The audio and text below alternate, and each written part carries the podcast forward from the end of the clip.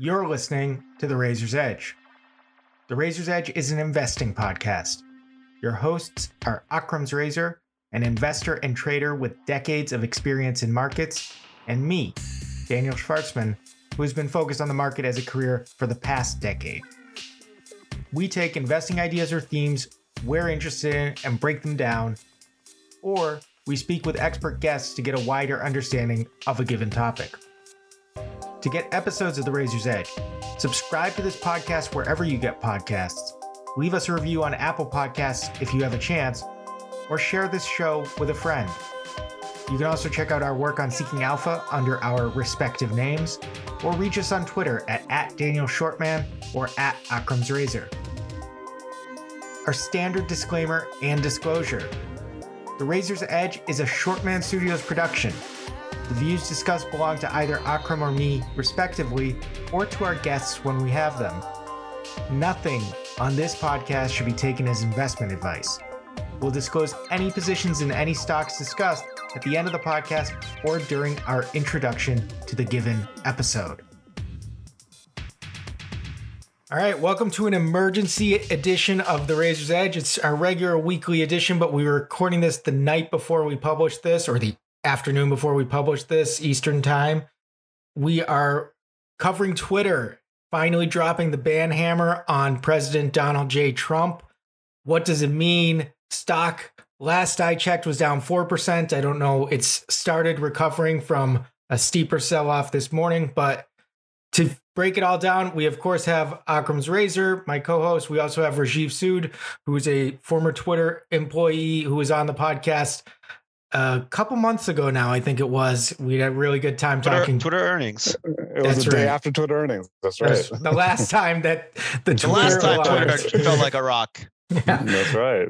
So we're gonna break down. Rajiv asked his Twitter followers, of course, for some questions on the stock. We've also got stuff to share. So we're cutting short the normal introduction. Just we'll disclose that each of these two guys have positions in Twitter. I do not. Akram has heckled me How do you about feel about plenty. that, Rajiv? That he doesn't own any of this thing yet. I mean, isn't that just like like one share? He owns like 35 stocks. He doesn't have one share of Twitter. I'm just. I. I I, am. let's let's talk about that. I, I want to know why. what, what is the point of that? I am gonna go. We need some content moderation right here. I am. um, all right. So high level guys are, you know, Friday night. This all came about. Here we are, Monday afternoon. What, uh, Akram, I'll let you start it off. What are you thinking? What are you? I mean, uh, let- you know, let's let- if you want to set it up, like Twitter was was the last to react. It, it came after after after the close on Friday, uh, in typical Twitter fashion. Uh, Zuck beat us to the punch with with Trump.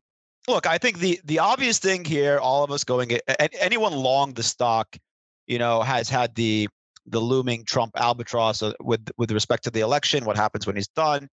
And I think we'd all we'd all been resigned to the fact that w- once we passed January twentieth, uh, he would uh, essentially be a private citizen, and he would be subject to you know their guidelines for a private citizen. Right? He was no longer going to get the the added leeway he was getting as uh, public interest, you know, world leader, particularly the president of the United States, and that was I, I- think you know anybody in the stock was comfortable with that. He would be like, you know, Trump came to Twitter. He's got this many followers. What if he stops tweeting? What if he goes to Parler? What if he starts his own network?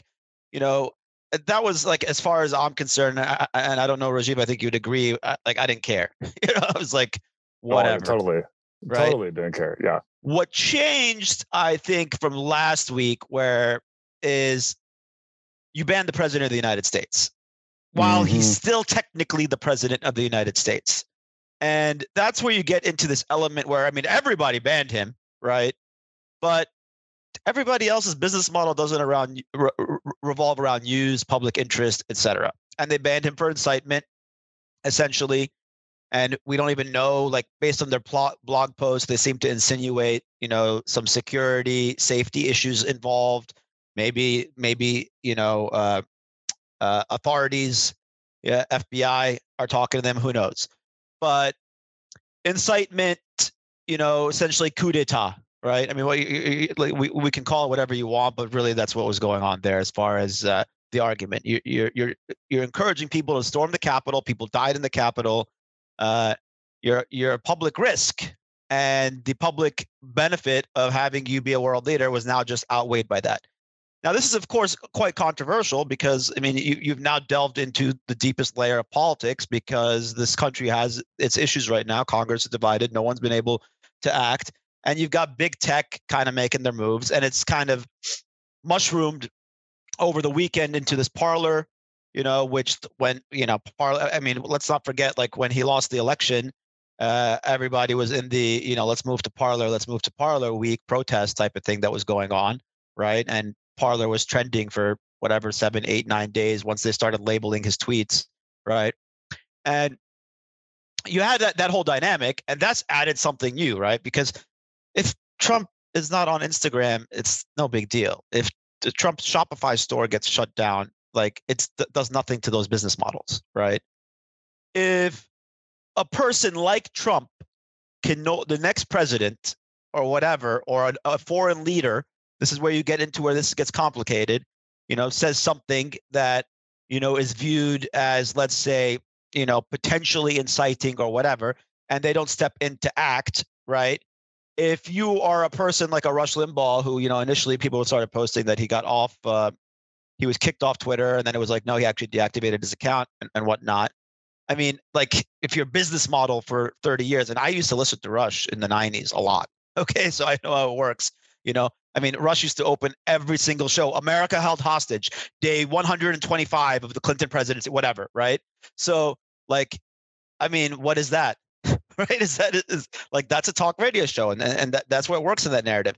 So obviously, we've come a long way since 1990, and what's happened with talk radio, and, and once the FCC pulled out uh, you know the the fairness doctrine that existed with, with respect to news you know news became polarized right? Like msnbc and cnn are giving you what they want fox news and uh, now you've got this oann and it, you know it's like they tar- you target your existing audience and in between sits social media with their protections right?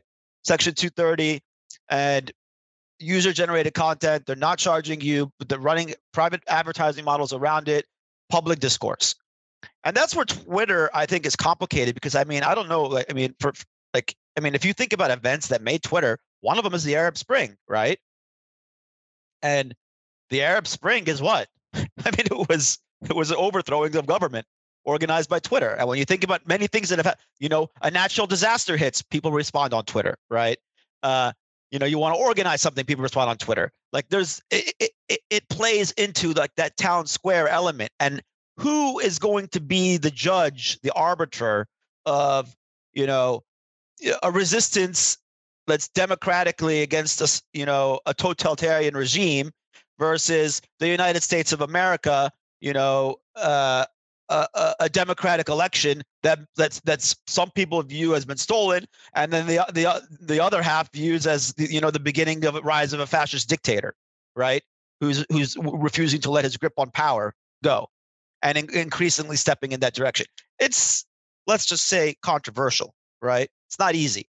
So, and this is the one company where it's kind of a core element of the business model. So, I mean, we can we, we can sit here and say it's irrelevant this, and we'll be fine, and the numbers will be good. And by the way, I'm I'm more than confident about the actual operating business, and I'm more than confident that if you were to eliminate, you know, the entire right ultra right wing who, let's say, maybe is is upset and protesting with Trump that you don't hurt the business at all, right? But that changes the nature of the business and uh, the core premise, the, like the underlying fundamentals of it. Because what happens with another foreign country in the future? And like you saw J- Junior bringing this up, and and there's ways around the argument. They're like, if the mullah of Iran is going to say this, and so and so is going to say that. Well, it's like they're foreign leaders; they're not the United States, and and what's being classified as an insurrection? Well, it looks it looks like we got to a point where you know the leaders of the United States global technology founded companies ultimately had to step in and act on something that maybe after getting a lot of shit, you know, they felt responsible for partially. Yeah, I think I, that I, mean, I think that kind of sums it up in terms of the dilemma yeah, that people are sitting facing in it, right? Like yep. we, it would have been really nice if he could have just waited a week. Okay, there's not much yeah, else think, to say, but that's not who he is. Yeah, yeah, I think you summed it up really nice there, Akram. I, you know, I think that um, there. you can't. I mean, they- they're kind of in a in a in a hard spot, right? Twitter because it, it is a different business than Shopify throwing off his store. I mean, big deal. He sells a, a couple less MAGA hats, you know, but um, when it comes to Twitter and, and discourse and, and open communication, uh, that is their fundamental business model. And and to I look, I, I was fully expecting him to to lose protections after January 20th. I mean, that that was something that they had said, they had clarified, everyone knew it was coming. He's no longer the POTUS. Um, you know, that that's fine. I, wasn't expecting a ban. Um, but their their justifications do make sense. I mean, he uh, he is inciting violence, and if other tech leaders and other tech platforms are taking similar actions, um, you know, Twitter holding off to the end was was I, don't think that shows like they were indecisive. I think they were trying to really really get a grasp on what the effect of this would be. Um, and I don't really, I, you know, at some point in time that they, they're going to have to make these decisions as to what can be organized on their platform. Um, I, you look at, I mean, the, the, the best example of this is Parler because Parler welcomed all these right wing, um, you know, uh, people onto their platform. And what happened six months later? They're shut down. They, they literally, the platform doesn't exist right now. you know, I have the app on my phone, but I can't log into it any longer. AWS shut down their backend hosting. They're no longer able to, you're no longer able to download it. And the fundamental reason for that is because companies like Apple and Google want to have some sort of uh, some they want the the app developer or the app owner to have some sort of uh, rules in place to protect U.S. citizens, the the United States of America, everybody around the world, um, to, to protect their well being.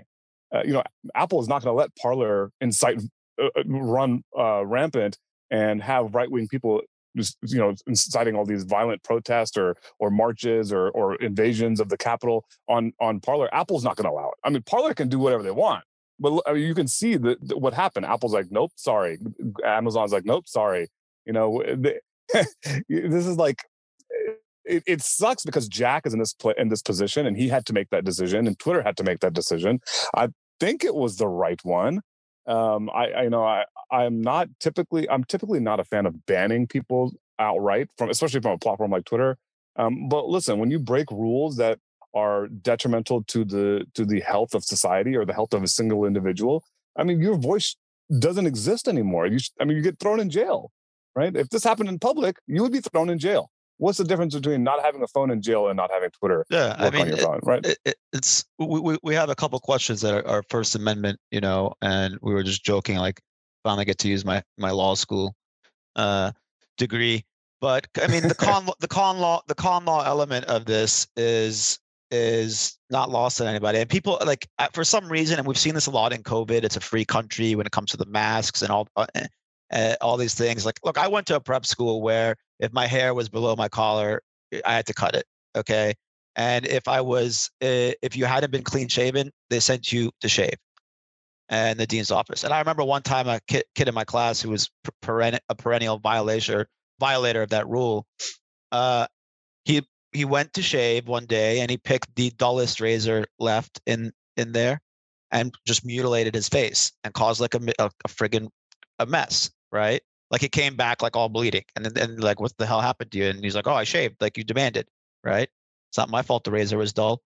And the school had like had to deal with that headache. I mean, uh, if you've if you've been to a prep school in the Northeast, race, you know, uh, uh, racism, uh, using the N word, uh, be, like th- these types of things. So you, you're expelled if you if you've worked Not and it- tolerated at all. yeah, yeah, if yeah. you worked in in in a corporate America, you know, s- like if you make a, a, an inappropriate reference in many cases, and this like if you remember what was the the Demi Moore movie with Michael uh Michael Douglas, Disclosure, right? Where she sexually harasses him, but like like the sexual harassment thing that started in the early 90s like you like and and the me too movement recently and, and, and like you there's there's codes of conduct right and that's just how the, the, how it works in corporate America and a professional environment and private institutions. When you get to free speech and incitement,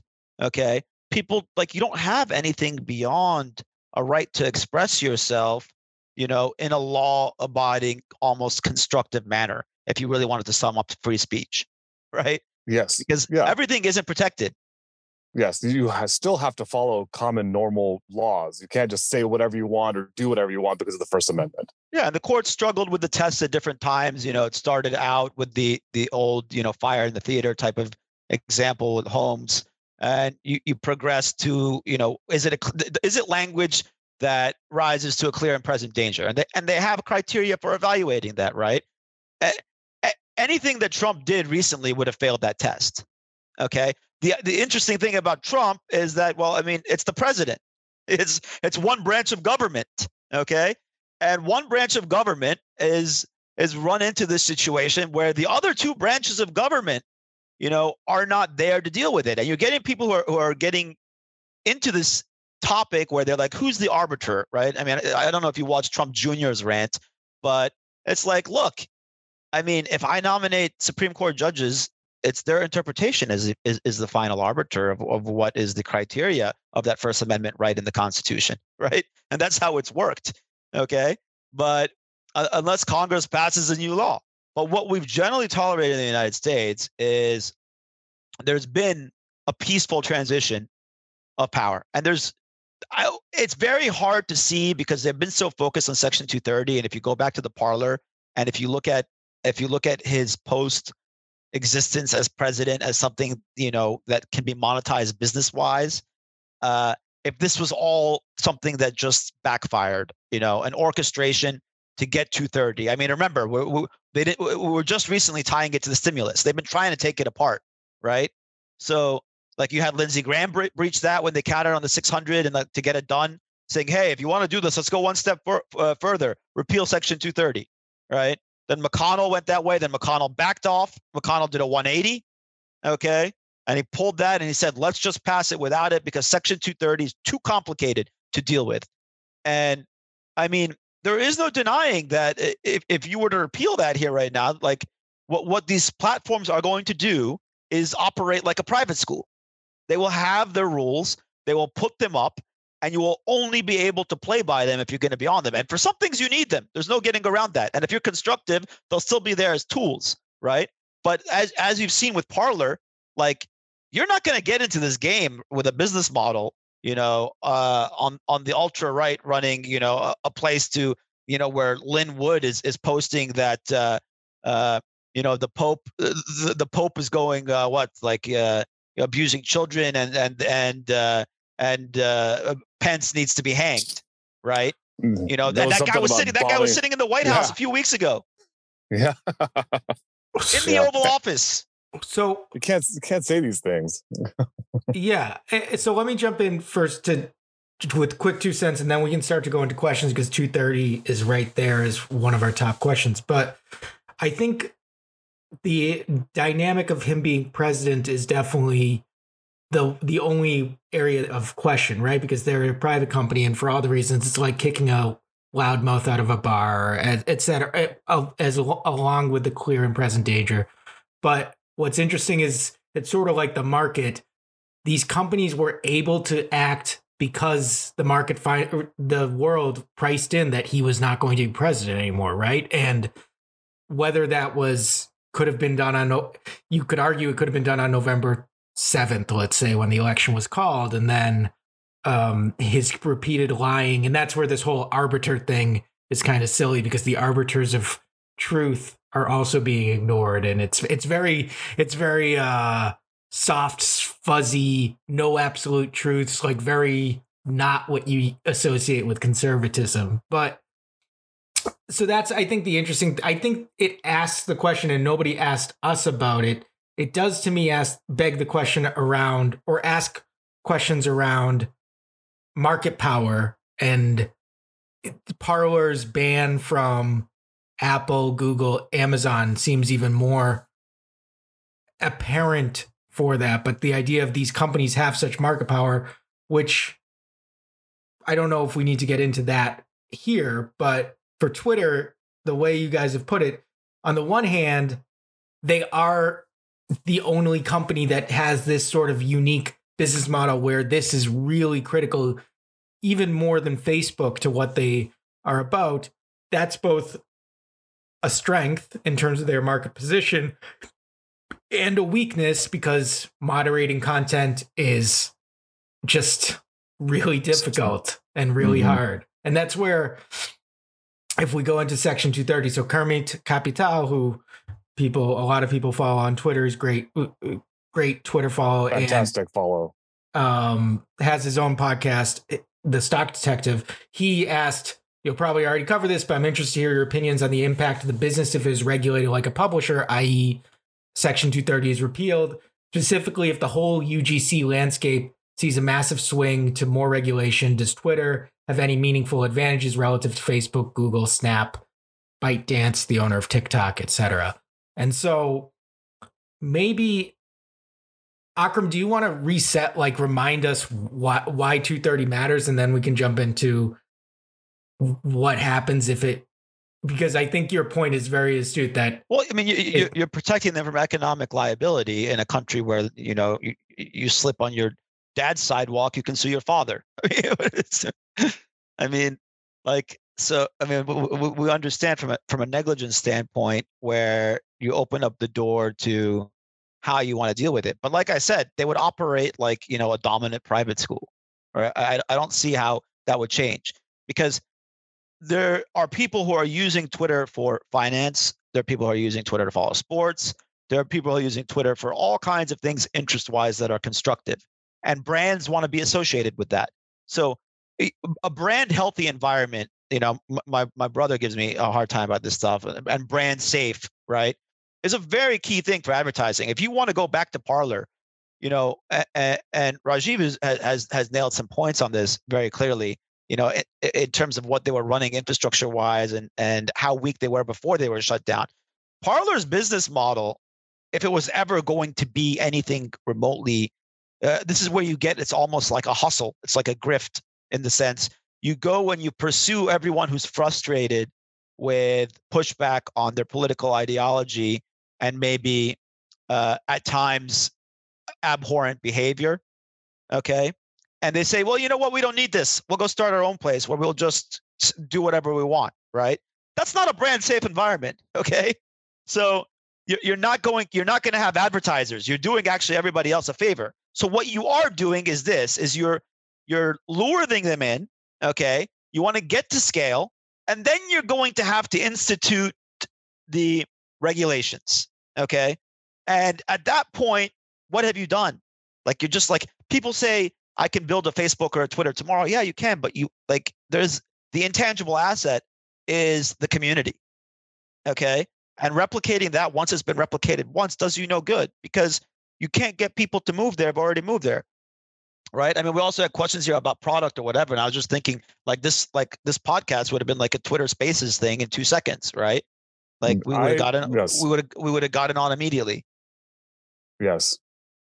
I uh, that's funny you mentioned Twitter Spaces. I actually reached out to uh, the uh, product manager of Twitter Spaces to see if I could get my feature flip for this specific podcast, so we could do it on Twitter today instead. But neither neither here nor there. Yeah, but um, so why does that work that way? It works well because well, you know, Kermit Capital or whoever these are, like all our relationships on Twitter are predicated about shared interests. Okay, if you come, to, if you're following me, if if if I let you into my Instagram sphere, uh, sphere, you're, you're following you know my family and my friends and what i'm doing socially okay? It has nothing to do with what i think about investing all right? It has nothing to do with how i think about sports maybe in some cases but it's just like it, it's not broad enough right? So if i'm watching tiktok the algorithm is feeding me you know uh, people dancing and, and whatever uh, it's entertainment okay in, in that sense right but when you look at what Twitter has done, and Snapchat's got its own little vertical in there in the younger generation, and they're all kind of between Snapchat, Instagram, TikTok. it's kind of an overlap in the same nexus of time, right? Twitter is being used by people as a productivity tool, as if it was a subscription service, no different than Bloomberg and a lot of businesses. It's it is that for journalists, it, it's that for p- traders, okay? It's that for venture capitalists, it's that for a lot of people, okay? And when you look at it from that, like this is not changing anything for that. All right. What it is changing is that uh, people will be reporting what Donald Trump said on it in every other place, you know, on the news, on TV, or whatever, because that's the only place that this guy was able to get an audience that like allowed him to be unfiltered and behave the way he is. Because if you constantly started doing that in another environment, you start dealing with the problems that come with his behavior. That's right. So I mean, is that yeah. kind of does that like? I mean, I, I, guess I'm a little bit ranting off topic in Section 230, but like to me, when I look at it, if you're going to regulate everybody, right? Like it would apply to everybody in general. So when like this thought that Twitter doesn't have an advantage, well, it's still a news-driven platform, right? And it's still essentially a productivity tool, more tied to your professional life and interests okay, than any of these these other platforms. And that's why you go back to what these other like uh, Rajiv's point is excellent as far as what Amazon Web Services did to uh, Parler is much bigger news than what Twitter is doing as far as content moderation and anything we want to talk about Section 230. Like that's the power company turning off your power because they're not happy with uh, something that has absolutely nothing to do with the relationship you contracted for them for. But they're telling you, look, you're a public nuisance. And why was it? Why weren't they all looking at them from that from, from that perspective before? Because things didn't escalate to the point that we got last week. Okay. And this has been the problem with Donald. I mean, if anybody who's been voted Republican in the past, like me, anyone who had like identifies with economic policy more so that's classified as the right in the past, or anything that that, that leans, you know, away from like if you're not happy with a lot of things AOC and these people are doing, right? Anyone who has that w- uh, was justifying a lot of Trump's actions for a while. Okay. And it'd be like, yeah, he doesn't really mean it. He's funny. That was hilarious. And like, and we had to do that because he's president of the United States of America, right? So at times, and if you voted for him, you also have to do that, right? Because you're like, you know, of those 75 million people that just voted for him again, I'm gonna say 90% do not share the same common values of his typical behavior. Okay. I'm, well, I'm optimistic that way. Let me jump in. First of all, one thing that has driven me nuts, and I'm going to tease you on it. He got 74.2 million votes, as far as I understand. I don't get how he got away with rounding up to 75. Come on, people.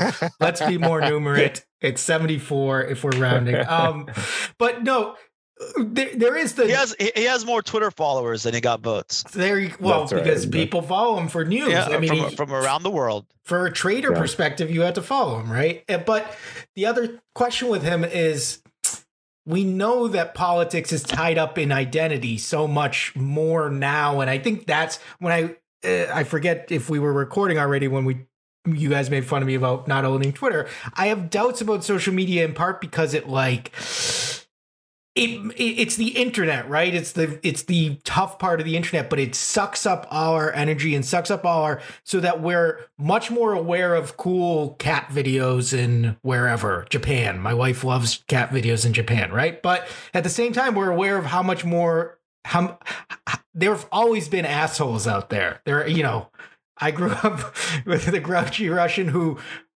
uh, has his own, you know Russians did not Russian immigrants to the US did not do very well in this election, I will just say. But you know, I grew up with the understanding that everybody is an asshole and you just like but people are out there, right? But you didn't have to see them in the same way. You didn't have to hit up with people you disagree with and there was that code of conduct in public.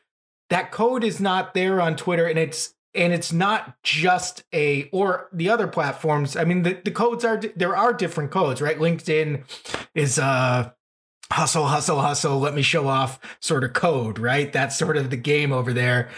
But do you there is there has to be and maybe that's where from i don't know if that has anything to do with section 230 but it feels like they do have, even though they've started to do more moderation, they do have some exposure to the this identity, this feeling of that's my guy or you know that's my girl, whatever whatever side. But I think I I'm not sure if I'm quite as optimistic as you, Akram, about the percentages there. But even if you are, like, you know, th- that's some sort of exposure, right? So it, does that occur to you guys at all?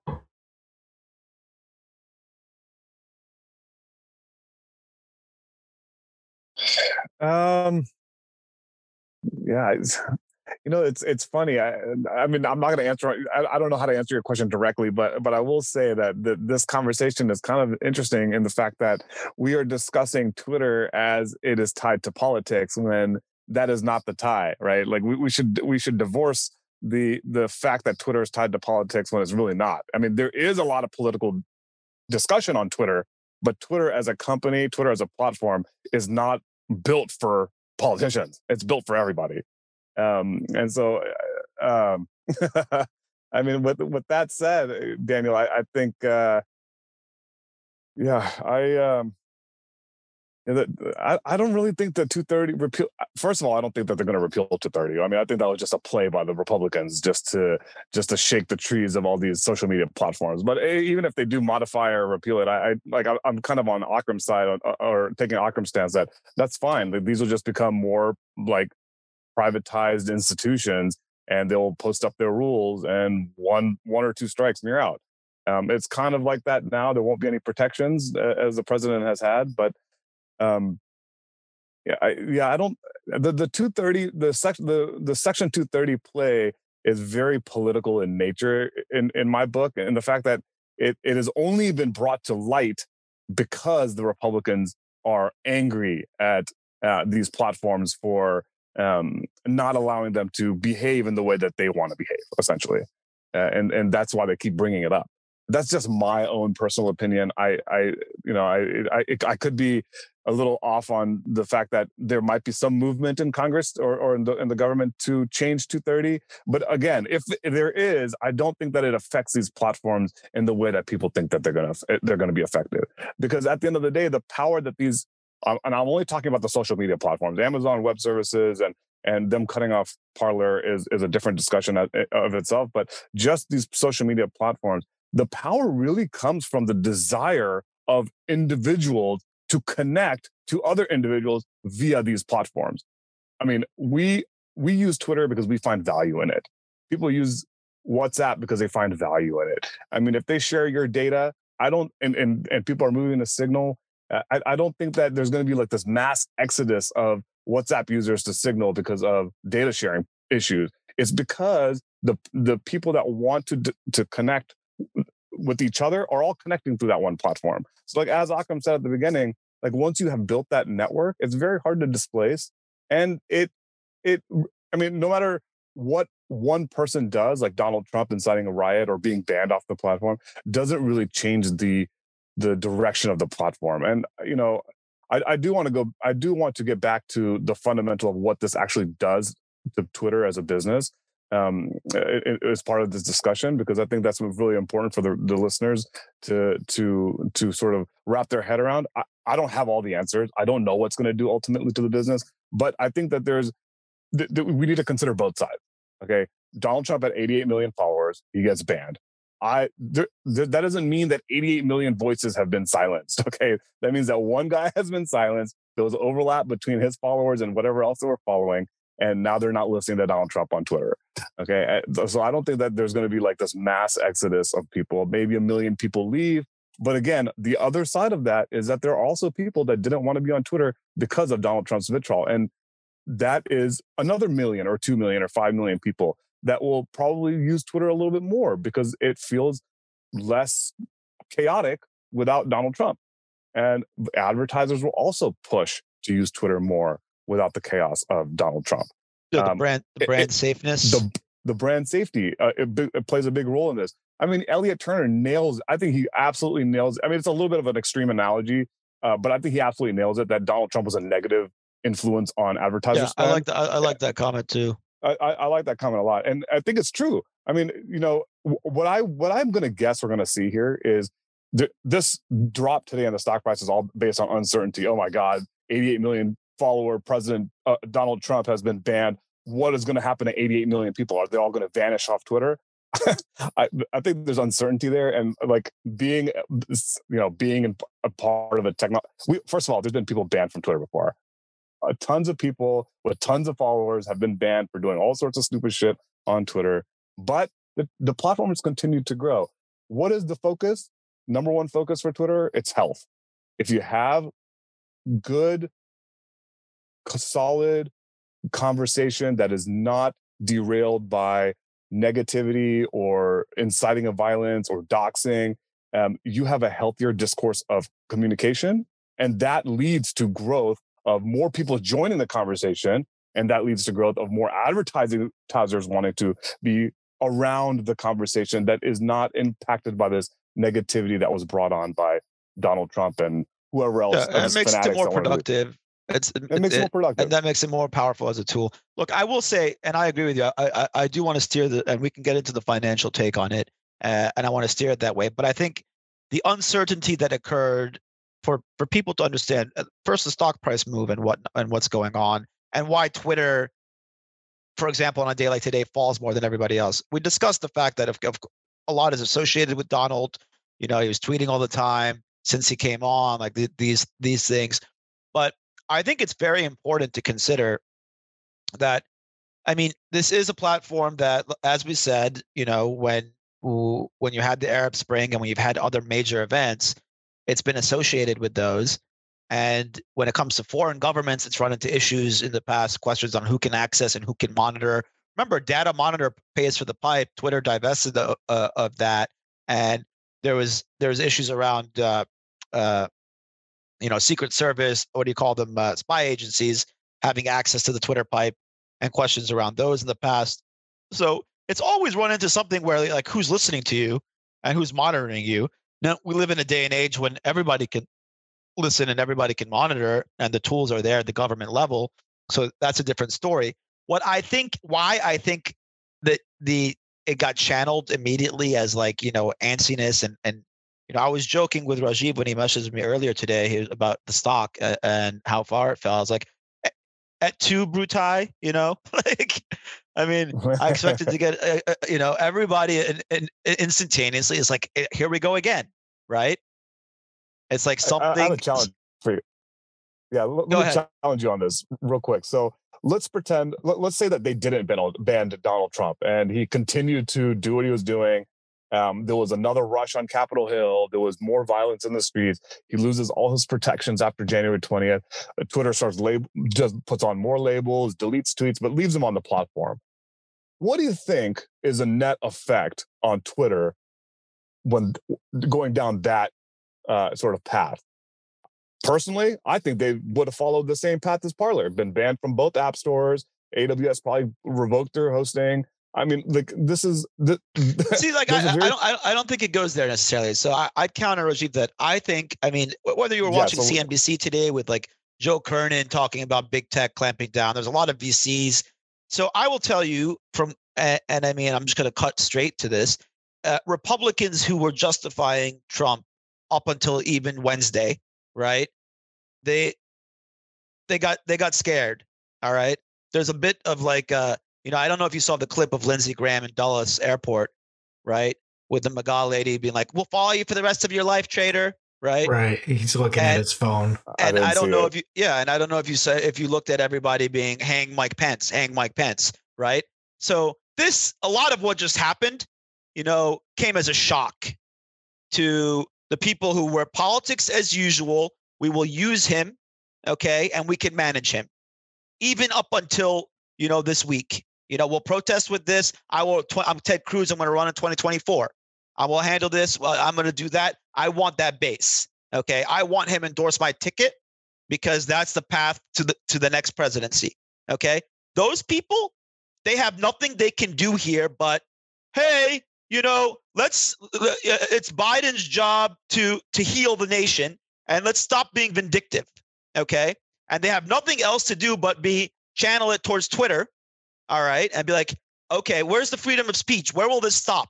You want to shift the narrative here because if it's not, you're either ashamed or you're worried that your head's going to be on a stick soon because it's unclear how this ends. Does this end with the president of the United States impeached? Does it end with him criminally prosecuted?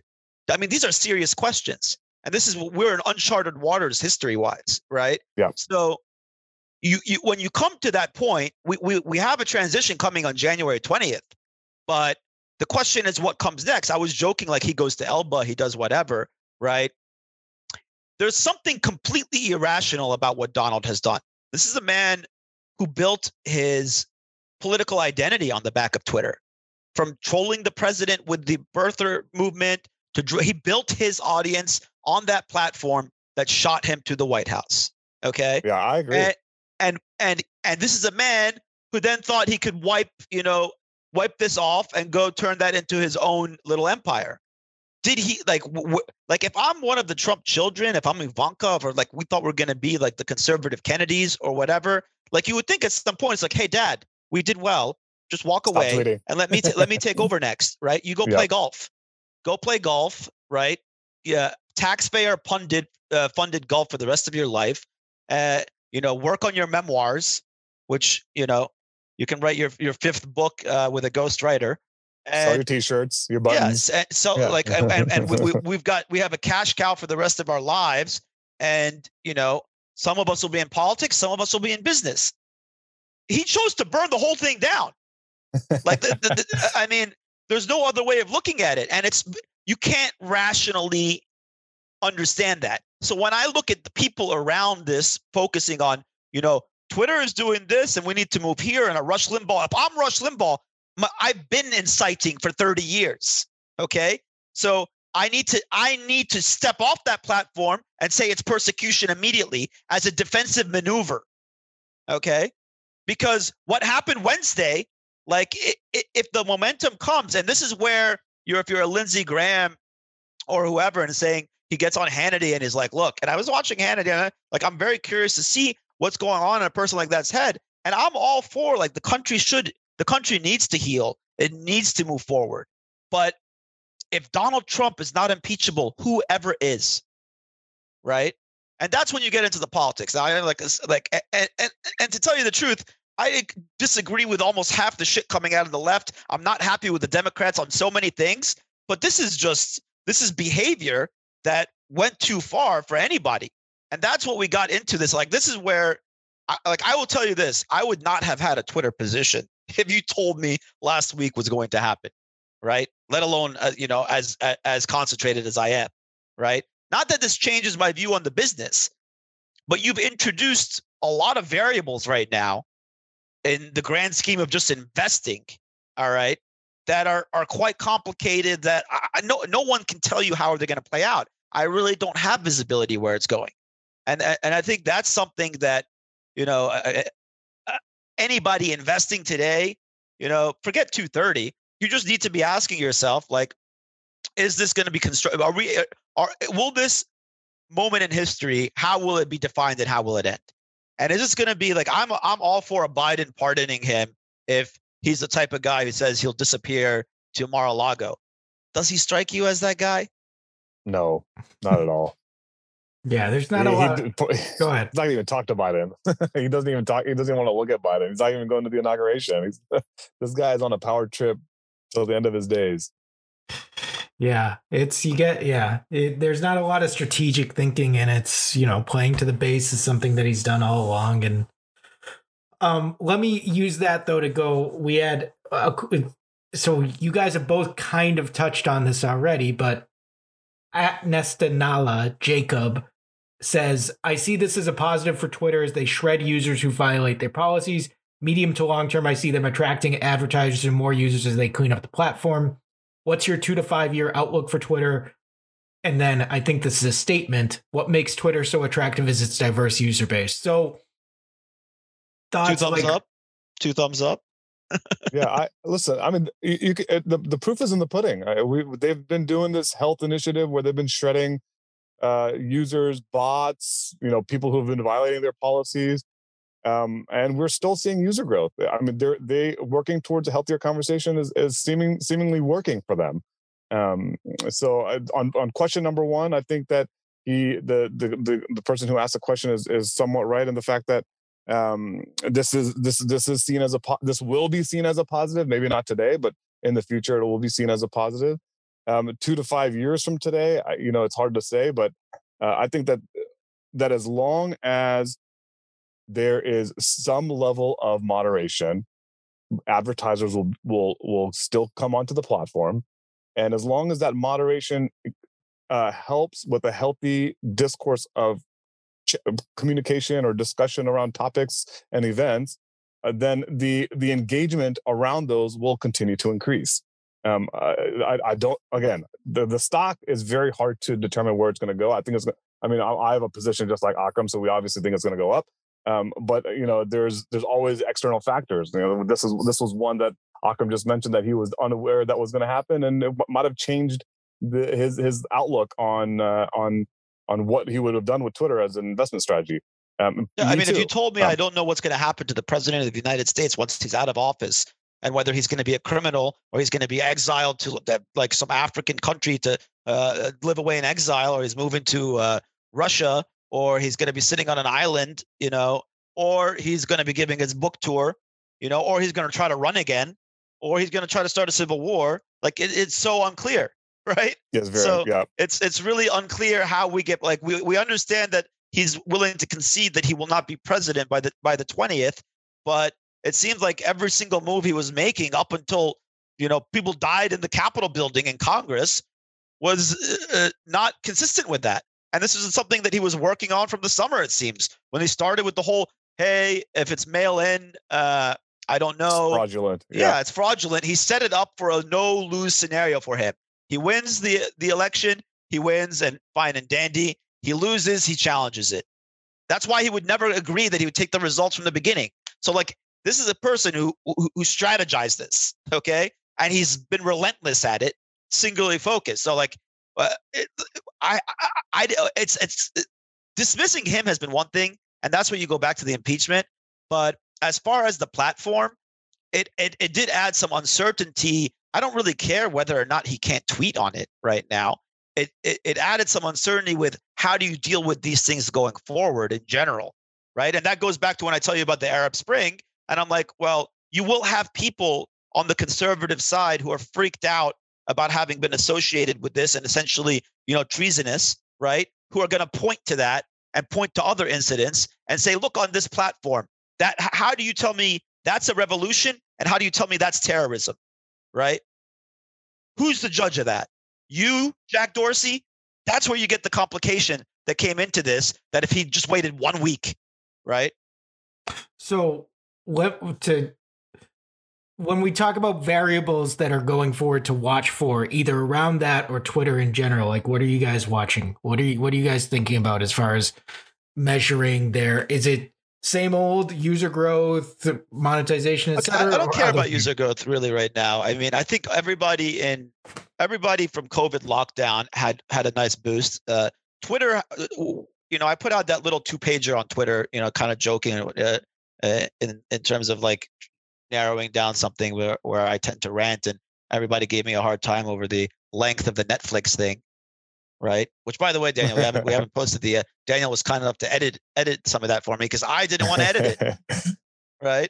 But I mean, like you know, talking about tweeting and like the the attention span of just a tweet, uh, the bull market of new investors has been great for Twitter. Podcasting has been great for Twitter. You know, the the entire lockdown has been this election, uh, contrary to popular belief.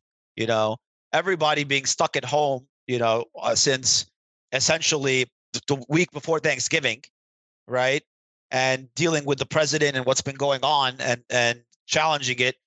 I assure you that's been good for Twitter, right? Even with the week of the the Parler protests and whatnot. So when I look at the business, I just want I want to see that you know the the the ad growth is there, right? After we went through this, I want to see that the the direct response rollout's going well, and I want to see engagement. I want to see engagement's good and I want to see them talk about health still, which is an important thing. I don't. I, I would like to and I go and maybe Rajiv comment on this is that I would like to think that they resisted this decision the longest because they didn't want to knee jerk react to it because they were thinking about the time period and how they were going to be dealing with him as a private citizen and the added complication of uh, of POTUS. But I think overall they've they've still moved past Donald Trump. You know, they've got their first analyst day in years coming up. They have initiatives that they're focusing on. They've been doing acqui-hires. Like the whole thing was going in one direction. And this was like, I mean, just like it surprised me, it definitely surprised them as well. Right.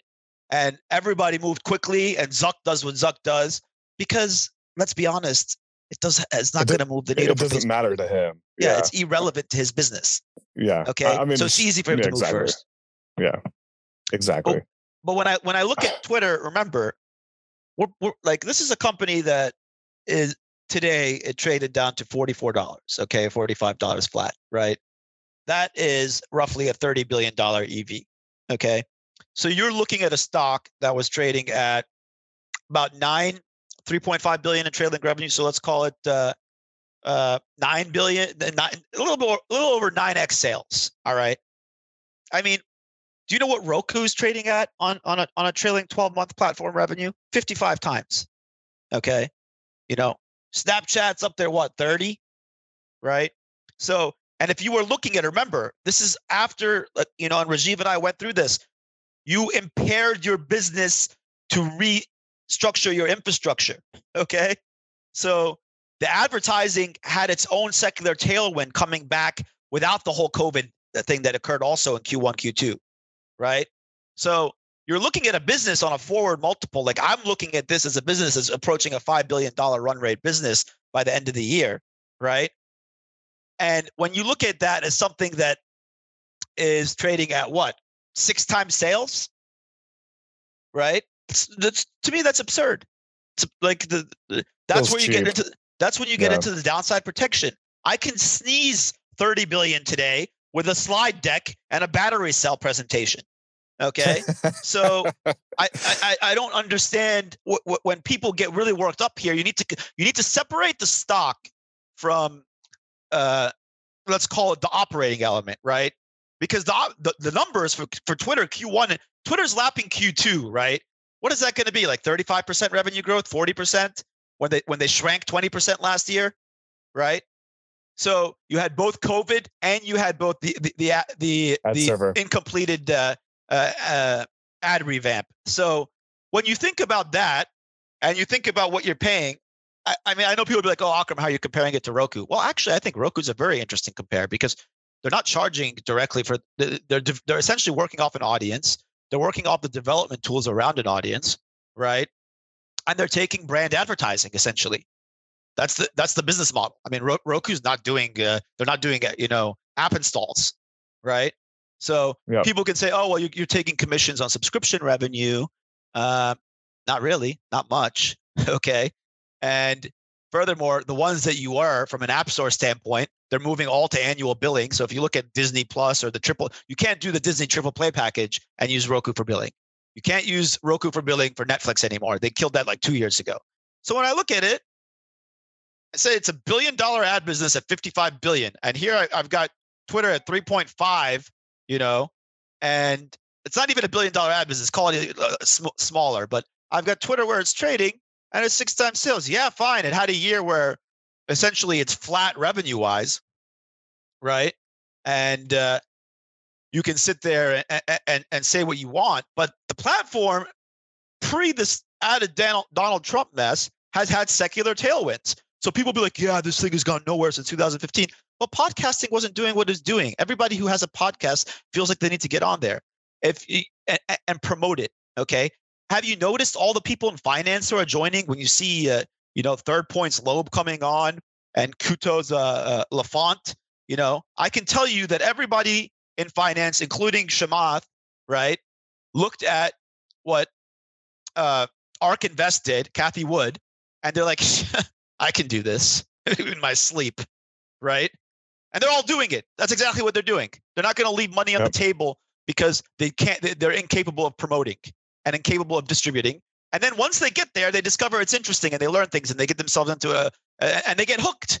And that's how it's worked, you know. Yep. So you're seeing it happen in real time. So it's not like well, you can sit there and talk about these guys being latecomers, but these are you know the type of user you want actively joining your platform in the last couple weeks. you know yep I, I oh, think yeah. that's i think that is where you look at it from a, a measure of health let's say in finance right and once it becomes critical for them doing what they're doing work wise everybody else has to be doing it and when you see these guys who build like i mean i'm not gonna i'm not gonna name names but there's people in in, in software and there's people in venture who 100% have bumped up their career with very skillful twitter work in the last six months under covid Okay. Professional network wise, I don't use LinkedIn, dude. Like I'll get yeah. LinkedIn requests from people, and I'm like, guys, Who like if, if, if you went on my LinkedIn profile, you wouldn't even. You know, my last job is is is is a fictional oasis. You know, I used to have that there because when you short sell, you know, people would people do your homework on on LinkedIn, and that would be a good place for a background check, right? So you're not going to find out that much information, but more importantly, you're not going to connect with me, right? I'll know nothing. I mean, yes, I can see where you worked. I can get a resume. And generally speaking, it's like a slight extension of my friend network, right? Yep. Like it's not it's not what has happened as far as like someone like you know Rajiv or I'm dozens of people that I've gotten to know during the lockdown uh, on COVID who uh, you know come from all kinds of backgrounds and impress me in so many different ways and I learn a lot and I, and like they're constantly stimulating you and that is the discourse that comes from this. So when you look at the opportunities they have, like professional networking is a huge one for them. Okay. And I don't think, I think people don't appreciate that because I look at LinkedIn and I'm like, uh, I don't know what's going on there, but it, it can't be good. Yeah. So let me let me jump into. I, I want to get to as many of these as we can, and also keep us relatively timely. On time, yeah. Um, thank you. but um, We I, I can talk about this all day, you know, but yeah, right. let's keep it timely. Yeah.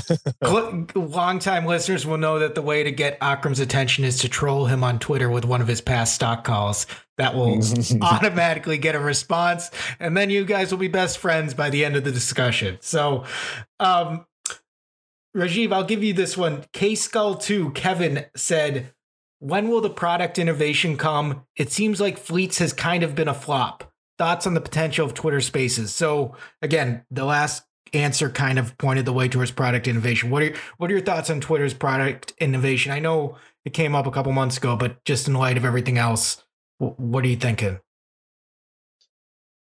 Um, yeah. So I, you know, product innovation at Twitter uh, is it's accelerating. Let's just let's just let's just call it what it is. I mean, it's accelerating. We've we've seen in the last 12 months, um, three pretty large uh, product uh, pushes. One is is topics, which is which has picked up quite a bit of steam and and is very beneficial to both the users onboarding into Twitter, but also advertisers when it comes to targeting those users. Um, the other one being fleets, um, which has it, it's 12 months. I, I, say 12 months loosely here because Fleets has been around for maybe about two years now because they launched in Brazil initially. Um, but th- that's another product release that I think is is uh, is adding a lot of engagement to Twitter. Um, uh, you know, like I mean, people that w- don't even tweet, I've seen use uh, fleets. And then the, the third one is Spaces, which is going to be a very nice segue into, um, you know, live discussion slash podcasting um, slash, you know, uh, building into maybe a subscription uh, model where you where you are where you you know invite people to to private rooms um, so I, I think the product release, the product releases have accelerated. Uh, you know, Twitter has has. Th- this is the I would say this is the first time in a very long time in Twitter's history where they have been able to push out large changes to their infrastructure, large changes to the to the app, uh, to the usability of the app, um, and and they're kind of just getting their feet wet. And this is the, this, this these first three uh, big releases are are they're they're they're dip they're dipping their toes into into the into the feature sets that they're trying to release. And I think we're going to see uh, a much faster uh, release cycle uh, through 2021. That that is just my feeling based on what they've been talking about in earnings calls, the this analyst day that's coming up, um, how how the board reacted to keeping Jack on, uh, you know, as a CEO uh, a couple of months ago when they voted on it.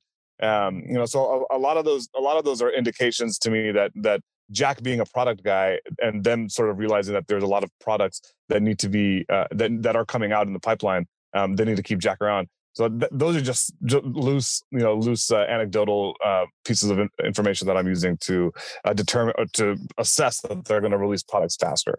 Um, what those products are going to be, I have no idea. Um, I am going to guess that we're going to see more revenue products, um, just based on the fact that they need more. They they want to make more money, um, and they, they probably need to uh, uh, and monetize this massive this massive platform that they have uh, grown over the last four years. Um, so to, to make the long-winded answer, uh, but the short of it is, I think that we will see some very nice uh, product acceleration or product release acceleration uh, through 2021. Well, you saw they bought the they bought the podcasting app. I don't, Daniel, you probably they know more Breaker. about that. I yeah, wasn't familiar right. with it before they bought it. Actually, Breaker. I mean, I, I know a few people who yeah. are using it and were like sad that it was bought purchased because it'll get shut down. Yeah, yeah. I mean, they, they, like this is like you know a bunch of a bunch of acquihires and and technologies that they've they've rolled into their stack recently um, to move into the more into this to build out their spaces product and and podcasting. So you know, they, yeah, have, you pulled me into that. That you you invited me into one of those. I'm on Clubhouse, and I mean it to be like the uh, Spaces looks just as good. Just as good, yeah. It, it's it's just as good, just as effective, but it also doesn't require you to use a third app. You know, I, I I love Clubhouse and I love what it it is, and and I'm glad that it's built, and I can see why VCs were chasing it uh, and, and, and trying to win the term sheet for Clubhouse. Um, but uh, you know, Spaces does this effectively the same thing, and it and it's it's just as polished. Um, so I we we sh- we will see what comes down in 2021. I, I don't have uh, you know a, a, hard timeline that that has been shared with me in, from the from internal folks, but I can I, I just gut feeling I think because they have worked up to this point and what we have seen in the last 12 months in terms of product releases, I think 2021 is going to be uh, one of the biggest years in terms of uh, of product launches at Twitter. Um, I mean, we we, we, we don't need know, to. I mean, just we don't need to guess too hard, right? Feeling. Like I, I, I think I, I agree with I agree with Rajiv. But I'm saying if you're thinking about it, like you don't have to be a, you don't have to be too creative thinking wise. You have Cameo, you have OnlyFans, you have Substack, right? You have uh, finance tools uh, around investing. Like it's not very hard to guess where there'll be revenue tools, and then there's professional networking. So do you do they want to add elements of uh, uh, what do you want to call it? Uh, the LinkedIn into Twitter, you know, layer wise. I think that's yeah, I think that Ned even alluded to that. The the business page, the business pages, and the business profiles are going to be uh, are going to be seeing a lot of love in terms of products, and uh, there's going to be some revenue from that too. So uh, we shall see. I mean, I I I have good I, I have a good feeling about 2021 and Twitter's product releases just based on the last year of what they have done um, and what they'll work towards. So. Um, you know, we th- this is the time for them to do it. You know, this is the time for them to showcase that even kicking even kicking Donald a person like Donald Trump off the platform shouldn't matter because these are the products that we're going to push out and use the the mass the majority of users that are on Twitter are going to use that yeah. To um monetize um, themselves, which has been the story of you know of Twitter. Exactly. I mean, that's what people are doing on it. Look, like we said in the beginning, if you came on the if we could have organized this immediately on a Twitter Spaces, that's the ideal product, and yep. there's a reason for that. It's because the audio nature there are people who are interesting and for the nature of their work you know uh, not comfortable being uh, uh, uh on camera or prefer to be anonymous right? And, yeah. and understand that uh, it's a unique platform and that your ideas and your ability to express them stand. That's what audio does right? And nobody else you could say okay you know uh, like you know t- uh, instagram can add this tiktok can add, it doesn't work the same way. Because yeah. i haven't been reading what you're writing or following you uh, for you know insights around positions i'm holding or work i'm doing right and that's the only so only twitter does that it establishes that you, you like you allow you to it allows it's allowed you to build that street cred which you can then leverage in that and uh, you know, us doing a podcast is an example of it. You look the top podcasters leverage this thing, you know, till kingdom come. And like you've, you've seen it within the investment community. And you see, like, as I mentioned earlier, when you talk about, you know, SPAC mania, and when you talk about uh, ARK Invest and people who've, who've leveraged these tools on Twitter to significantly grow their businesses, or someone like Elon Musk, who's built a complete brand on it and dodged the entire uh, cost of marketing for the automotive industry, right? Which is a huge cost. Like these are things that these are things that have been done on there and and at a core level, and we know exactly where they have to go product wise to increase monetization. I think one thing that people express frustration with here, which I always like. I mean, I'm amazed that uh, they don't get more love for it. Is is is is the data pipe, right? And we talked about this last time, and I brought it up again recently. And it's a reminder with this incident now with Trump and and the politics. Remember, I mean, Twitter, uh, Twitter. There's two ways you can you can approach what you're doing if you want to run a business model like Twitter. You can charge the user nothing. You can create an environment where you do not create any barriers to the user experience that that are tied to monetization. Run your brand advertising, and then let the feature tools and the, the productization come off people who access the data. Twitter has partially approached it that way, right? So if you look at Sprout, uh, if you look at Sprinklr, if you look at Dataminr, if you look at Salesforce, right? You look at people in the financial services industry, you know, high speed, uh, high speed trading firms, et cetera. So they Twitter doesn't need to build like you could you could it, it, it's it's rent to own type of mentality, right? You want to build it, right? Or do you want to outsource it to someone else and charge a fee? Right. And some of that has worked well that way. And they get no love for that. Right. Like it's, it's, I mean, as you can see, once you enter certain things, like if you're monitoring, uh, and you want to like you want to sell an emergency SM, like uh, what do you want to call them? Twitter used to highlight these things, by the way. Like if there was an earthquake in Malaysia, right? and how how it was used, how the platform was used in reaction to it. And uh, there was another one where uh, for for for public uh, health things for the government uh, and in the education sector, how Twitter is used to collect information and for studies. And in both those cases, right, these are things that are being done offline from the monetization standpoint. Twitter just charges the fee for the data. And somebody else is productizing it and charging a margin on top, right? People don't think about that that way a lot of the times. There's like, there's a, it's how, what percentage of your portfolio. But when you come back to a Roku and it's like, hey, well, they've got their own ad inventory, they've got uh, in, inventory that they've got in, in exchange uh, that they get a cut of, right, from the the the other content platforms, the media companies, they can take a fee on subscriptions. They have audience development tools. They have licensing of the OS, like that whole mix when you get into it. There's a mix and match, right? And that's something with with Twitter that I, I, like, you know, I mean, what what what do people think SaaS companies are worth today? They pay, you know, 30, 40, 50 times sales, right? And you look at this business and you're like, look, that's 500 million in revenue that sits in there that nobody seems to care about. Because when I look at Snapchat or when I look at Pinterest, okay, they need to get to a size that is significantly larger than Twitter with their operating margin structure because Twitter has that mix, right? So when people in the past would compare Twitter to Facebook, it's a fallacy to sit there and be like, Twitter's, you know, everybody uses Twitter. And that's not true. Okay. It's one tenth the audience of a daily active user of Facebook. And in that one tenth difference, there's a huge economies of scale that comes into monetizing and advertising. So when I look at Snapchat at you know 230 million, by the way, Snapchat's a very innovative company product wise, right? Like if you want to look at it as in terms of pushing the envelope and having done a good job in, in, in product development, they do a great job.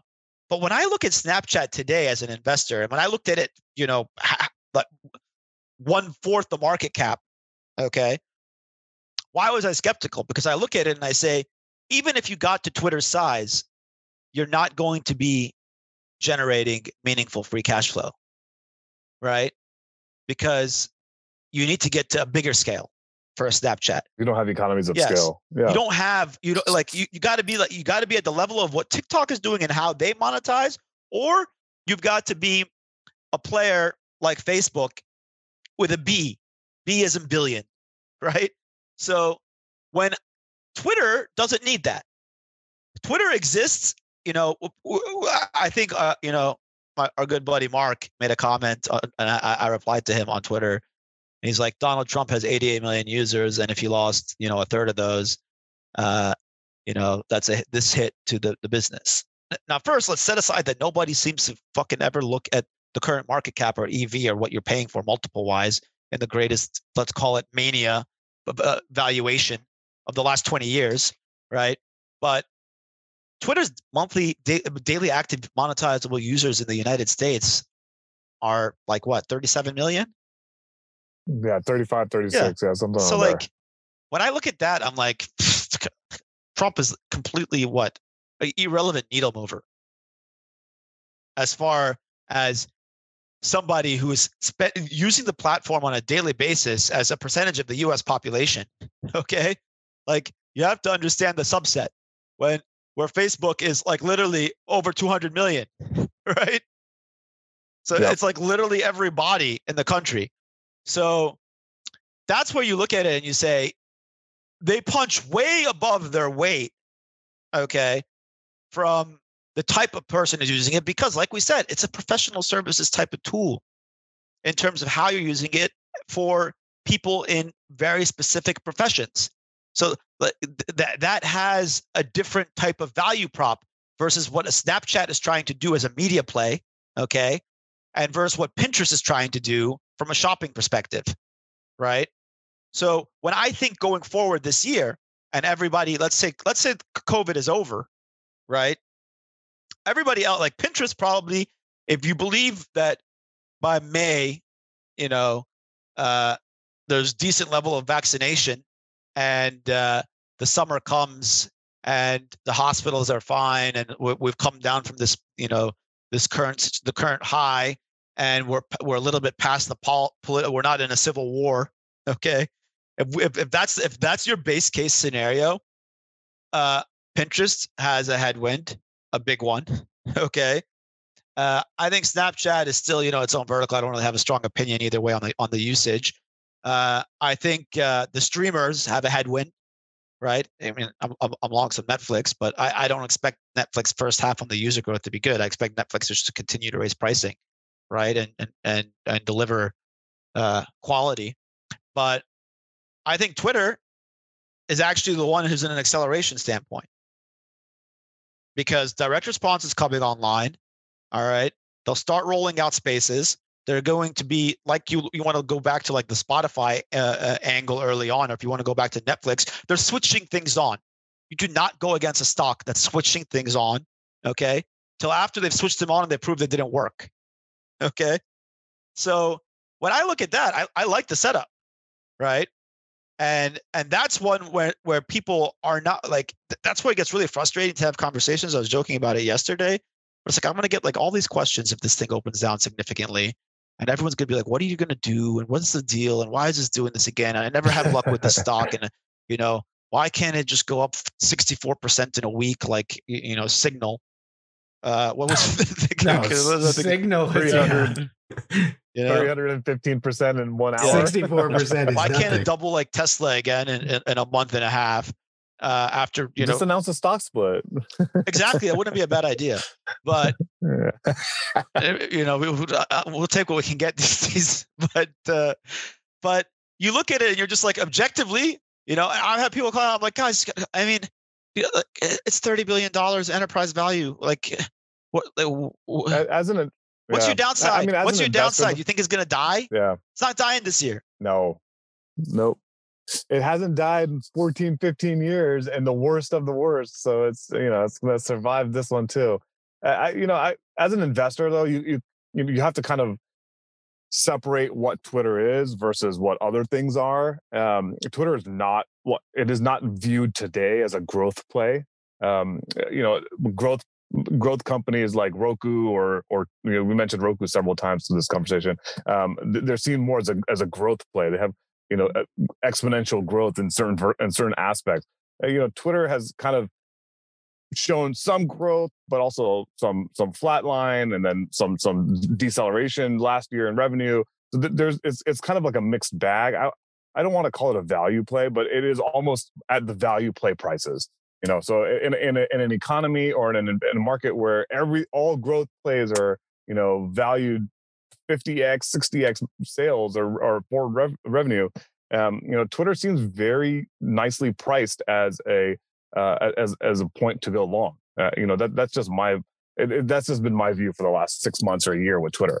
Because um, because of all this stuff that Jack and team have been doing in order to preserve what Twitter is as a as a company, but uh, as a platform, but also grow it with all their initiatives of topics and um, health and spaces and uh, you know the product initiatives and and soon to be revenue initiatives. So um, I, I, think this is a, a, really good spot to to start uh, to uh, you know to pick up some shares of Twitter that are really cheap. Well, I mean, this, mo- this morning, really this morning today. was great.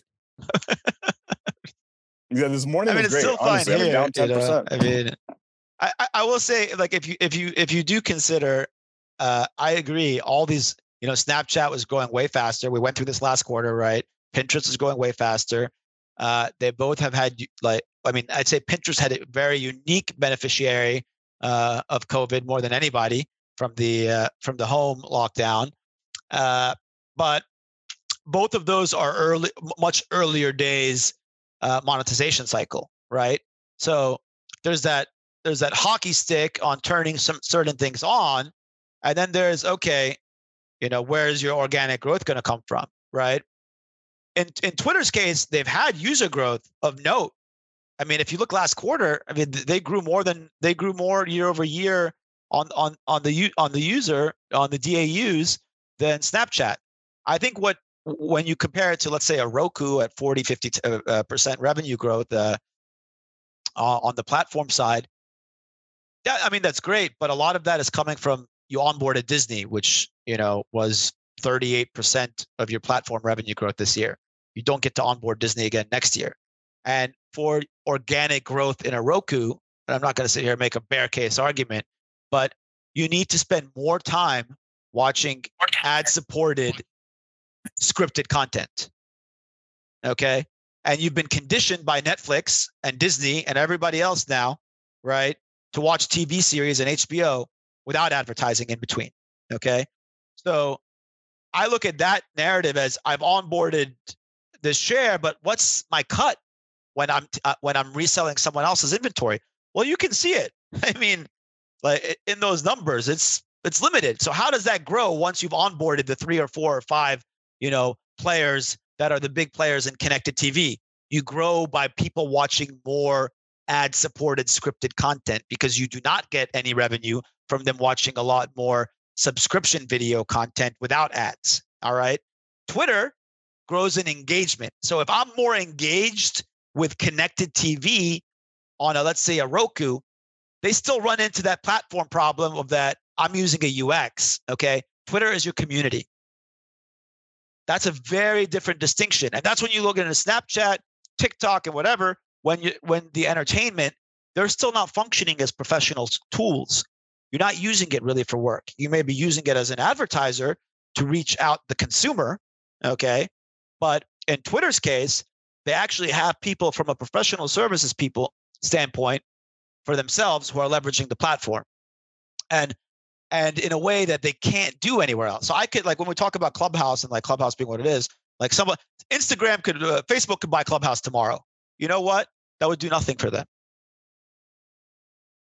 because i can live stream on instagram already with video right the whole point is on twitter there are people who don't want to do that they want just audio because they don't want their, their, their video up there. Because you saw with Periscope. I mean, it's not like people haven't been using Periscope on Twitter and have, haven't been going live on Twitter.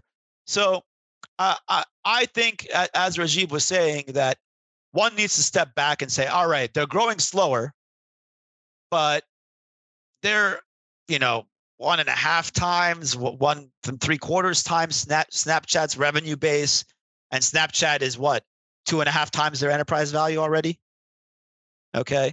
So when I look at Snapchat today, and I'm not going to give like, you know, an investment opinion on it going forward right now, but like it has 200 or whatever million daily active users, 220, 230, right? Versus the 186, 187 of, of Twitter.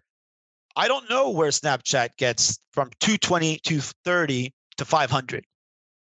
Like I, I, I don't. Do you guys feel that way? Like, don't you see a challenge there? If I asked you where, what, what causes that to get to 500? Okay, I know that if Users? Twitter doesn't grow from here, notably, it still can grow its monetization notably. Right. Yeah. I, you know, network effects t- tend to play on top of themselves. So it's like the bigger the network gets, the faster it grows. Essentially, is what is what kind of what I've noticed in the past. Um, so I, we we've talked about this before. I mean, it's like Twitter's not for everyone. It's not. It's not. It's not as easy. It's not easy to use. It's not. It's not straightforward for some people. Um, you know, but it is very it is very useful for the people that do use it um, or that know how to use it or that want to figure out how to use it. Um, it, it's addicting. It, it, it captures you really quickly once you once you kind of get into the swing of things. And and and Chamath is a is an ex, is an ex, exceptional example of this. I mean, he's building a brand. A, a, he's building his entire legacy on Twitter right now. Uh, with, all, with all these SPACs that he's promoting and pushing and, and launching, um, on, you know, through Twitter and, and using that sort of uh, medium for communicating what he's doing um so eh, like there is some power to that and like i i agree if even if they don't grow users at all the revenue is is going to be is going to grow at a nice healthy clip like what i mentioned last time too so um i want to say that users are going to grow faster or, or more because donald trump is gone but it again tbd you know we'll have to see I, I think q4 was a great great quarter in terms of user growth um, and even if it wasn't, I think it's going to be a great quarter for revenue growth. I'm not. I'm not. The metrics are are are a little less uh, important to me now than they were in the past because of where Twitter is. Um, you know, they have a very healthy, large, engaged network of users, 160 million DAUs or whatever, 187 million DAUs, um, and they're they're just they're cranking on revenue products. Um, they're cranking on. They're just you know running revenue products hot, so they they will show really nice revenue uh, growth. Um, so I I, I want to say that that that I am more. I would I want to say I'm more bullish on Twitter than I have been in the past um, because of the the events that have transpired and uh, recently, um, and just just the fact that they did not suffer the same fate that Parler uh, or, or or go down the same road that Parler went down. Um, where it's just like, hey, let's just do whatever everyone wants to do, and we'll figure it out later. It doesn't work because you know all the other companies don't want to play with you. Uh, advertisers don't want to play with you. I, there was a an amazing uh, uh, quote with Kara Swisher when he was talking when she was talking to John Matze, the uh, CEO of Parler, and she was like she was asking him where he gets all his ad revenue from and it's all eh, i think the i think it was like majority of it comes from republicans right? I mean there are no like brand advertisers or direct response advertisers that want to be associated with that kind of content. Um, so it, eh, I, I, think this is this play is hard for twitter today uh, but it is setting them up very nicely for uh, for a strong 2021 and 2022 all right let's go i'm to try to keep you guys to short responses, a lightning round, just so that we get All to right. the last last Done. few tweets. I have a buzzer sound effect. Let's do it. I will comply. I will try to play. Uh, yes, me too. So some of this, Let's do it. some of this is already. uh We've touched on some of this in some form or another, but let's run down. At Jackie Chen, one thousand eight, Jack said, "Are you disappointed in Twitter compared to other social network peers?" I don't know whether that's in response to the events or whether it's in response to the stock performance over the years. But quick, what's your quick response there? My answer is uh, no. I, uh, and this is to make this short and sweet. if you have a bear thesis on this stock that it's predicated on its failure in the past, you're lost. It's pointless. That's not how the stock market works. Okay. So, right. the, you know, past failure can be an indication of future inability to execute. But the minute that changes, you know, it's a it's a runaway locomotive. And I mean, whether you you could sit here like uh, Rajiv and I were talking about this recently with Tesla. Like it had a five year gap where it went sideways, and he's been a persistent, long believer in Tesla. And won't get into the details of you know the the, the crazy 10 12x or whatever it's up by now this year but if your thesis was like well you know uh tesla was almost bankrupt well i mean it was but then it didn't so like what's look what happened okay so you need to have a view on the future and wh- I, I, I- just exactly. judging by his question his question seems predicated on the fact that are you disappointed i.e are they not facebook and I mean, Galloway's gone down this path. A lot of people have gone down this path. They will never be Facebook. No, they will never be. Yeah. It is not Facebook. Do not look at 2 billion DAUs. like if I if, if I asked you, Rajiv or, or Daniel, and I told you guys today, Snapchat in two years will have a billion users and you could have one stock to short, who would it be? Facebook. Exactly. Right. Right. So there you go. Trying to TikTok. Next question. Well, Rajiv, do you want to whack at it or He said he agrees. fine? Yeah. Fine, we'll take that. Ra- Yeah. No, I, I, I, I will say up until this point, sure, depends on when you entered the the stock of Twitter. But moving forward, I don't think you'll be disappointed. I mean, as a side note, remember, guys, I was short in March. Go back and read the tweets when when this the Silver Lake deal was announced. I was like, what does that change? Right? I now we get had the, a I- I- podcast on it. I now get the most expensive Yeah. stock in, in in in social, and it's not growing, and it's had its past problems. Or it's very different world from March to today. Like you know, there's eh, we can't even begin to start with certain names how their business has changed from dead to taking over the planet. Okay. Next question. We the first part of this Akram touched on, and but I'll throw it to Rajiv, both parts of it. At Jose Coray wrote one. Twitter data business has a good margin, but Twitter hasn't pushed that revenue stream lately. No, neither of these are questions, but the other two Olympics might happen this summer. The fact that stadiums would not be at full capacity, presumably for COVID reasons, might give a chance for users to interact through Twitter. Which, any thoughts on either of those possibilities or those you know, statements? Akram has, has has talked about number one very eloquently and and and you know made a made really solid points on number one. So I'm not going to touch on that other than the fact that the uh, the data business is healthy and it will continue to be, be healthy and has really healthy margins. Um, number two, the the Olympics uh, happening this summer. Yeah, I think they're going to happen. I mean, with the vaccine rollout and and you know we're we're talking about May June here, um, and th- that's that's going to be a massive event. And there, I mean, again, there is no competition to Twitter. Where are you going to go to talk to the world and, and discuss, you know, information that is happening at the Olympics? It's it's not going to happen anywhere else. So, um, yes, I think 20, uh, I think it's number two is going to give uh, Twitter a very nice uh, tailwind.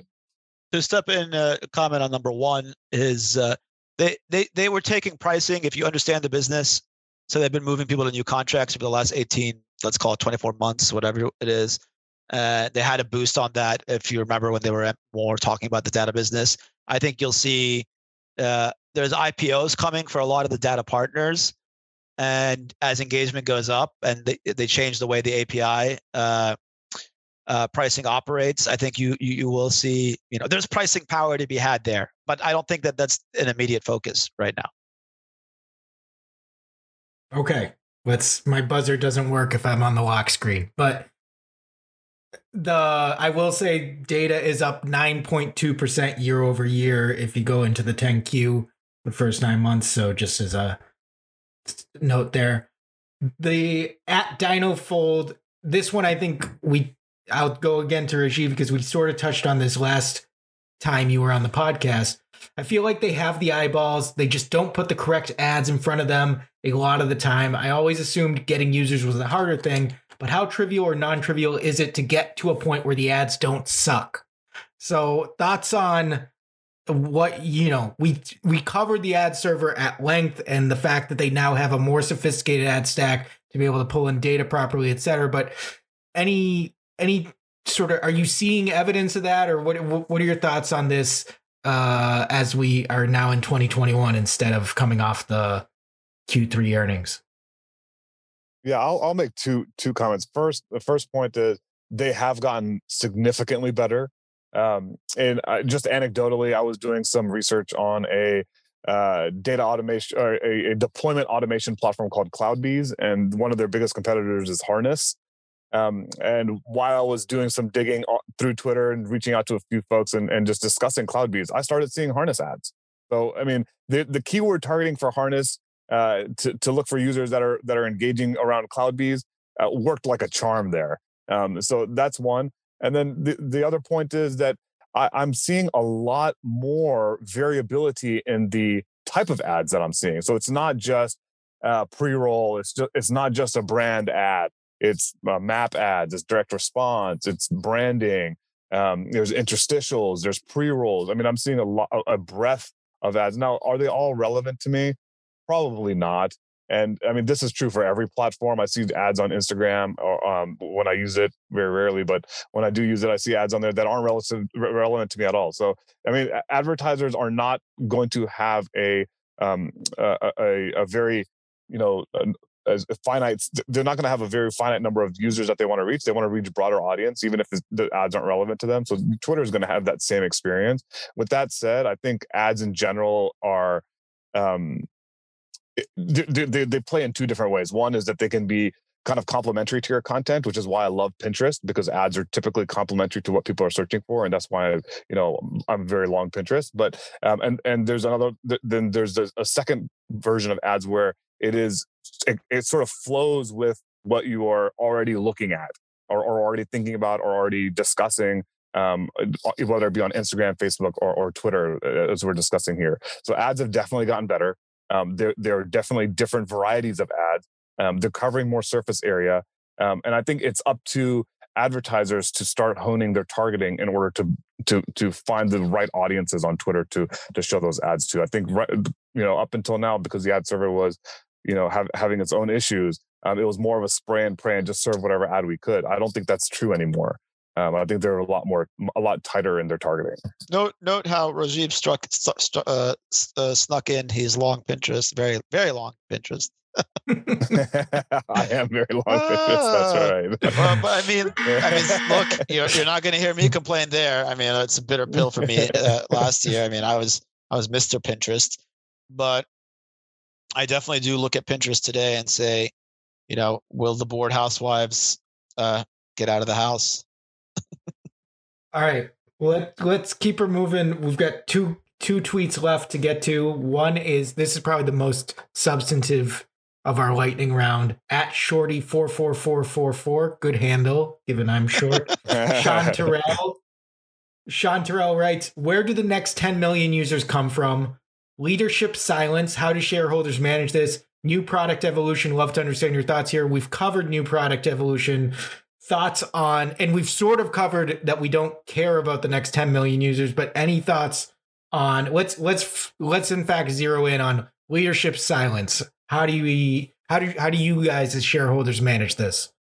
I I I mean, what what is it that that leadership sh- i mean could they tweet more yes uh, could could they could they get on the could they get in front of analysts or, or investors more sure uh, but but they say what they have to say in in most of their earnings calls or or whenever you know Ned gets on CNBC, he says what he has to say. I I don't see that there's much. I mean, they give us they give us what they're doing. I mean, there's no like uh there's no I don't think there's any secretive ambition there. I think they just say it like it is when they have the opportunity to say it. Uh, they, they aren't very active though. That that is I mean, is it nice to, for the, would it be nice for them to be active? Sure. I, I, I don't think that it matters to me that much. I mean, a lot of the CEOs that, a lot of the companies that I'm invested in, uh, the CEOs aren't super active with their, with their investors. And that, that's totally fine. I mean, Pinterest is one of those. I never hear from Ben Silbermann. I mean, he's a buddy of mine. Nobody even knows who he no is. No one even knows who he is, but it's totally fine, you know? so like, I, I, the, the site, what, what Ex- except for his, his former chief operating officer. Yeah, exactly. Right. That was just what was in my head. Françoise Brougher. Yeah, Uh, I, I Who's been Yeah. tossed around, by the way, as a as a Twitter candidate. oh, has he? Huh. Oh, interesting. interesting. Oh, oh, that's right. He has been. I, I, I think I did see that. Um, so I, I don't, I don't know. I don't think necessarily that it bothers me as much that they, they aren't as active as people would like them to be. But just go back and listen to what Jack has to say in his earnings, in the Q and A of earnings calls. He says what he has to say. We're, we're focused on revenue. We're focused on health. We're going to make the best decisions that we can for for the users that are currently using our platform, and everyone else can kiss our ass. You know, and that's basically what it comes down to. I'm I'm with Rajiv. Look, he's not. He's never going to be Elon Musk uh, and get up there and you know uh, sell short shorts. Uh, we were one. actually Rajiv and I were talking about we were talking about the lemonade guy. And you, you, we, we we discussed that also in Slack, right? Shy. I thought about did. bringing him up in respect to Section 230 and then forgot about it with respect and he to and, seeking and he alpha. and he you know basically posted something today where uh yesterday where he was just like he, he's not happy with people criticizing the, the business and he thinks it's disinformation and uh like this gets into the stock market right like if you want do you want the ceo who is seems to be very preoccupied with the stock price i mean reed hastings we go back to it you know cover your short uh whitney tilson 2010 that was like a month after I wrote my my Netflix short thesis. Uh, I mean, this stuff goes on. I don't think th- it's 100% obvious that's ju- not Jack Dorsey's personality. So anybody expecting that from now, just like you're, you're that's he needs to he needs to be fired from his job if Twitter has problems. Okay, so don't be hoping for that because he's not changing. All right, like it's worked for him at Square, it's worked for him at Twitter.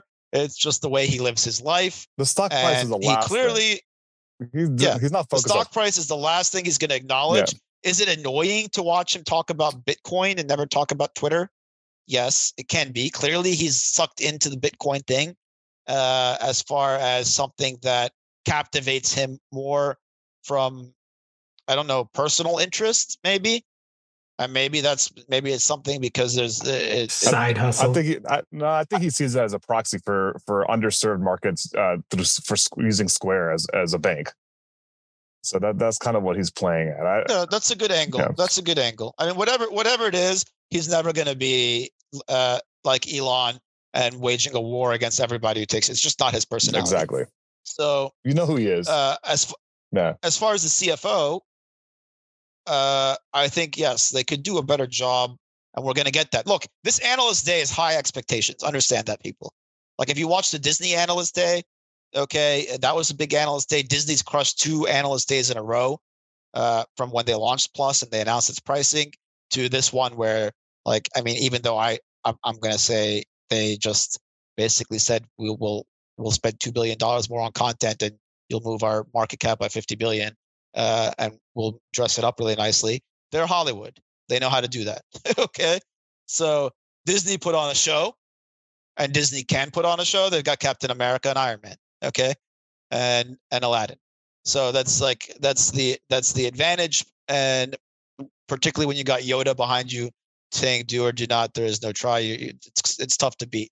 Can, can Twitter live up to that come February 25th or whatever it is? Uh, it's going to be very hard, right? So I think the for us expectation wise, if they deliver a coherent vision and show us exactly where they're they're planning on taking this, they'll get they're going to get a positive reaction. Your question is, does the stock run before or after? And that's where you get into like the whole Jack Dorsey thing. I I I I'm I'm with Rajiv. Like yeah, I wouldn't. Is you're you're not changing it. We got into this last time. Like he is who he is He's focused on the he's a product. zen, he's a zen, he's he's focused on the product. He's kind of a zen master dude.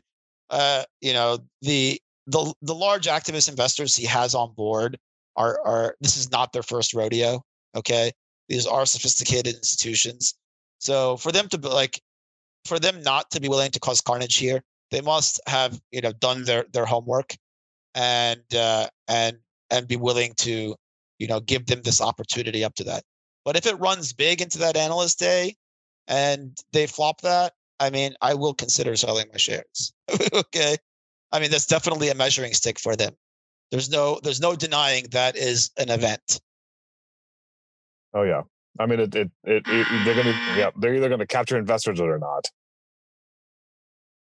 Okay, let's. Um, Thank you. I, I will. I do want to acknowledge all of these people that have submitted questions. Thank you for submitting these questions. So they're all really excellent and adds, you know, great context to this conversation. So appreciate that.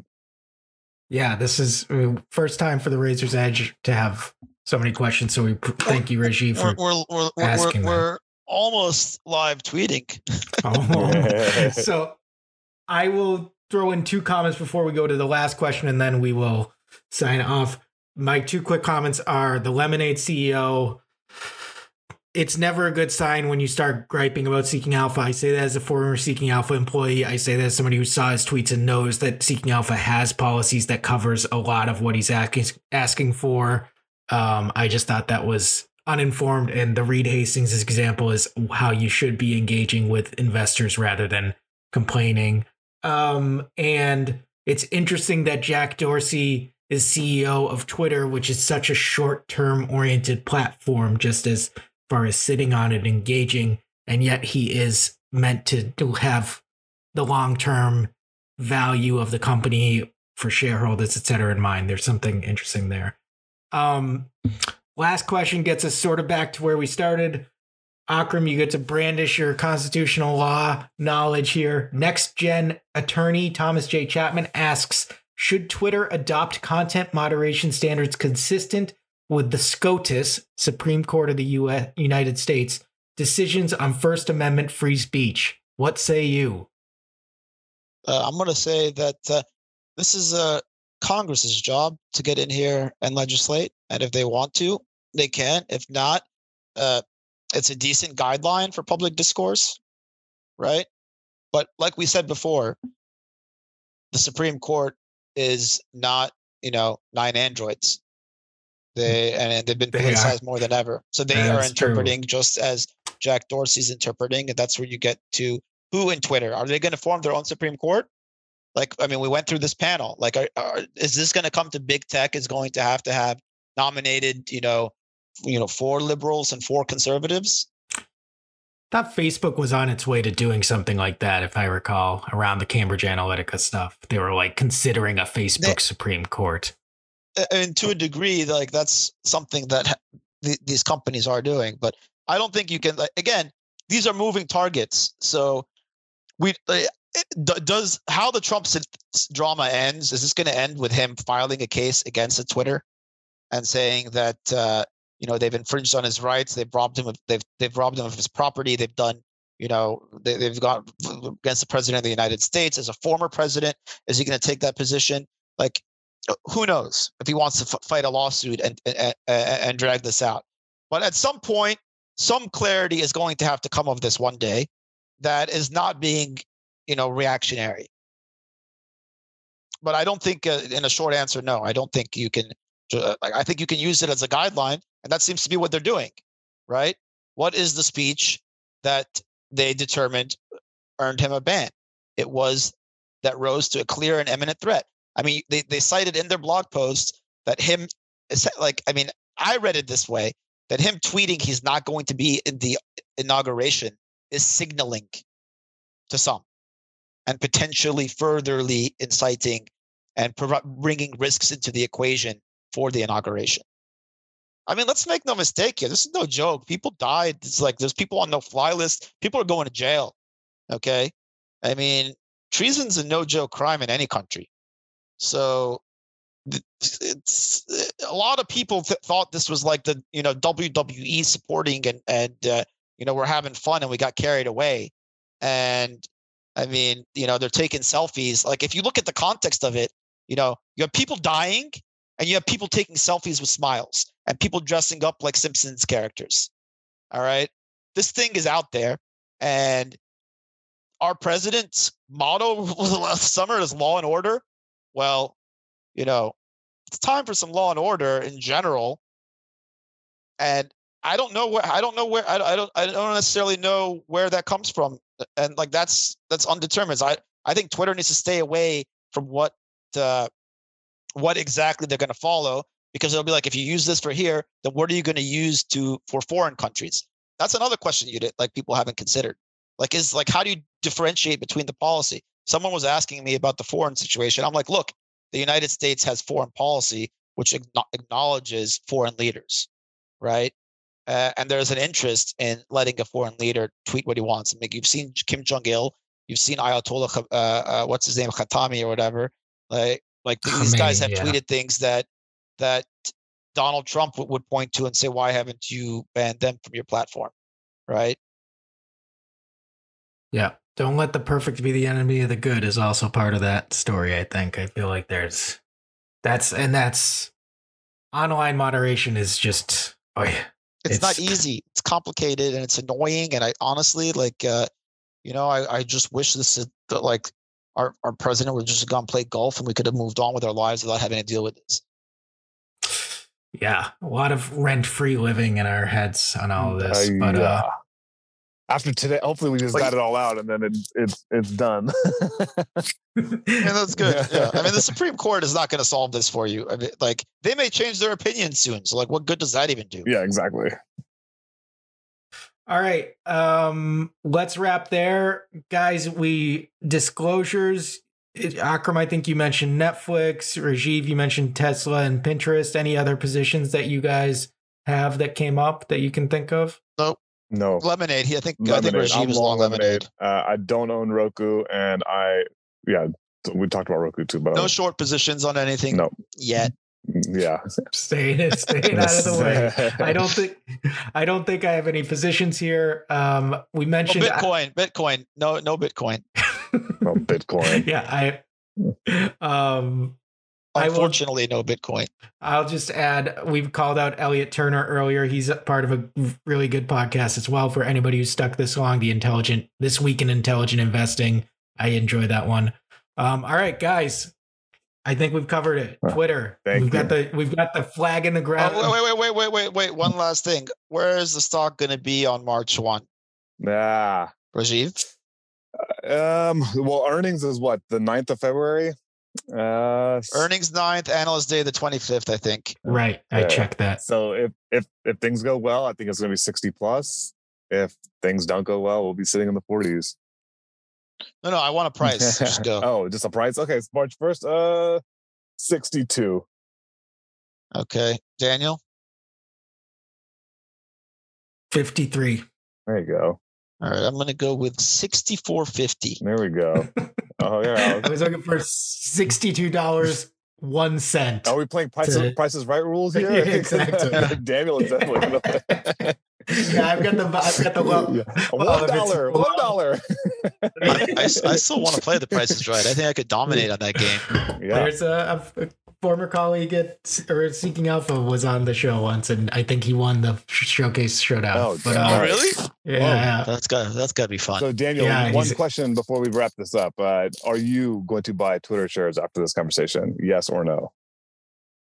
I don't think so yet. I mean, if you didn't you didn't pull the trigger this morning, I mean, what are you doing? It's look, it's floating at the low forty eight. Yeah, you've got time. I think you've got time. I mean, I wonder if Justin bought any, or is he just going to be like, "Hey, told you so." Uh, I, I, think until uh, earnings, that we're going to see some uncertainty here, and so unless they announce something, you know. But uh, if there's if there's if we're going radio silence here till earnings, we're going to have some uh, volatility in the stock for sure.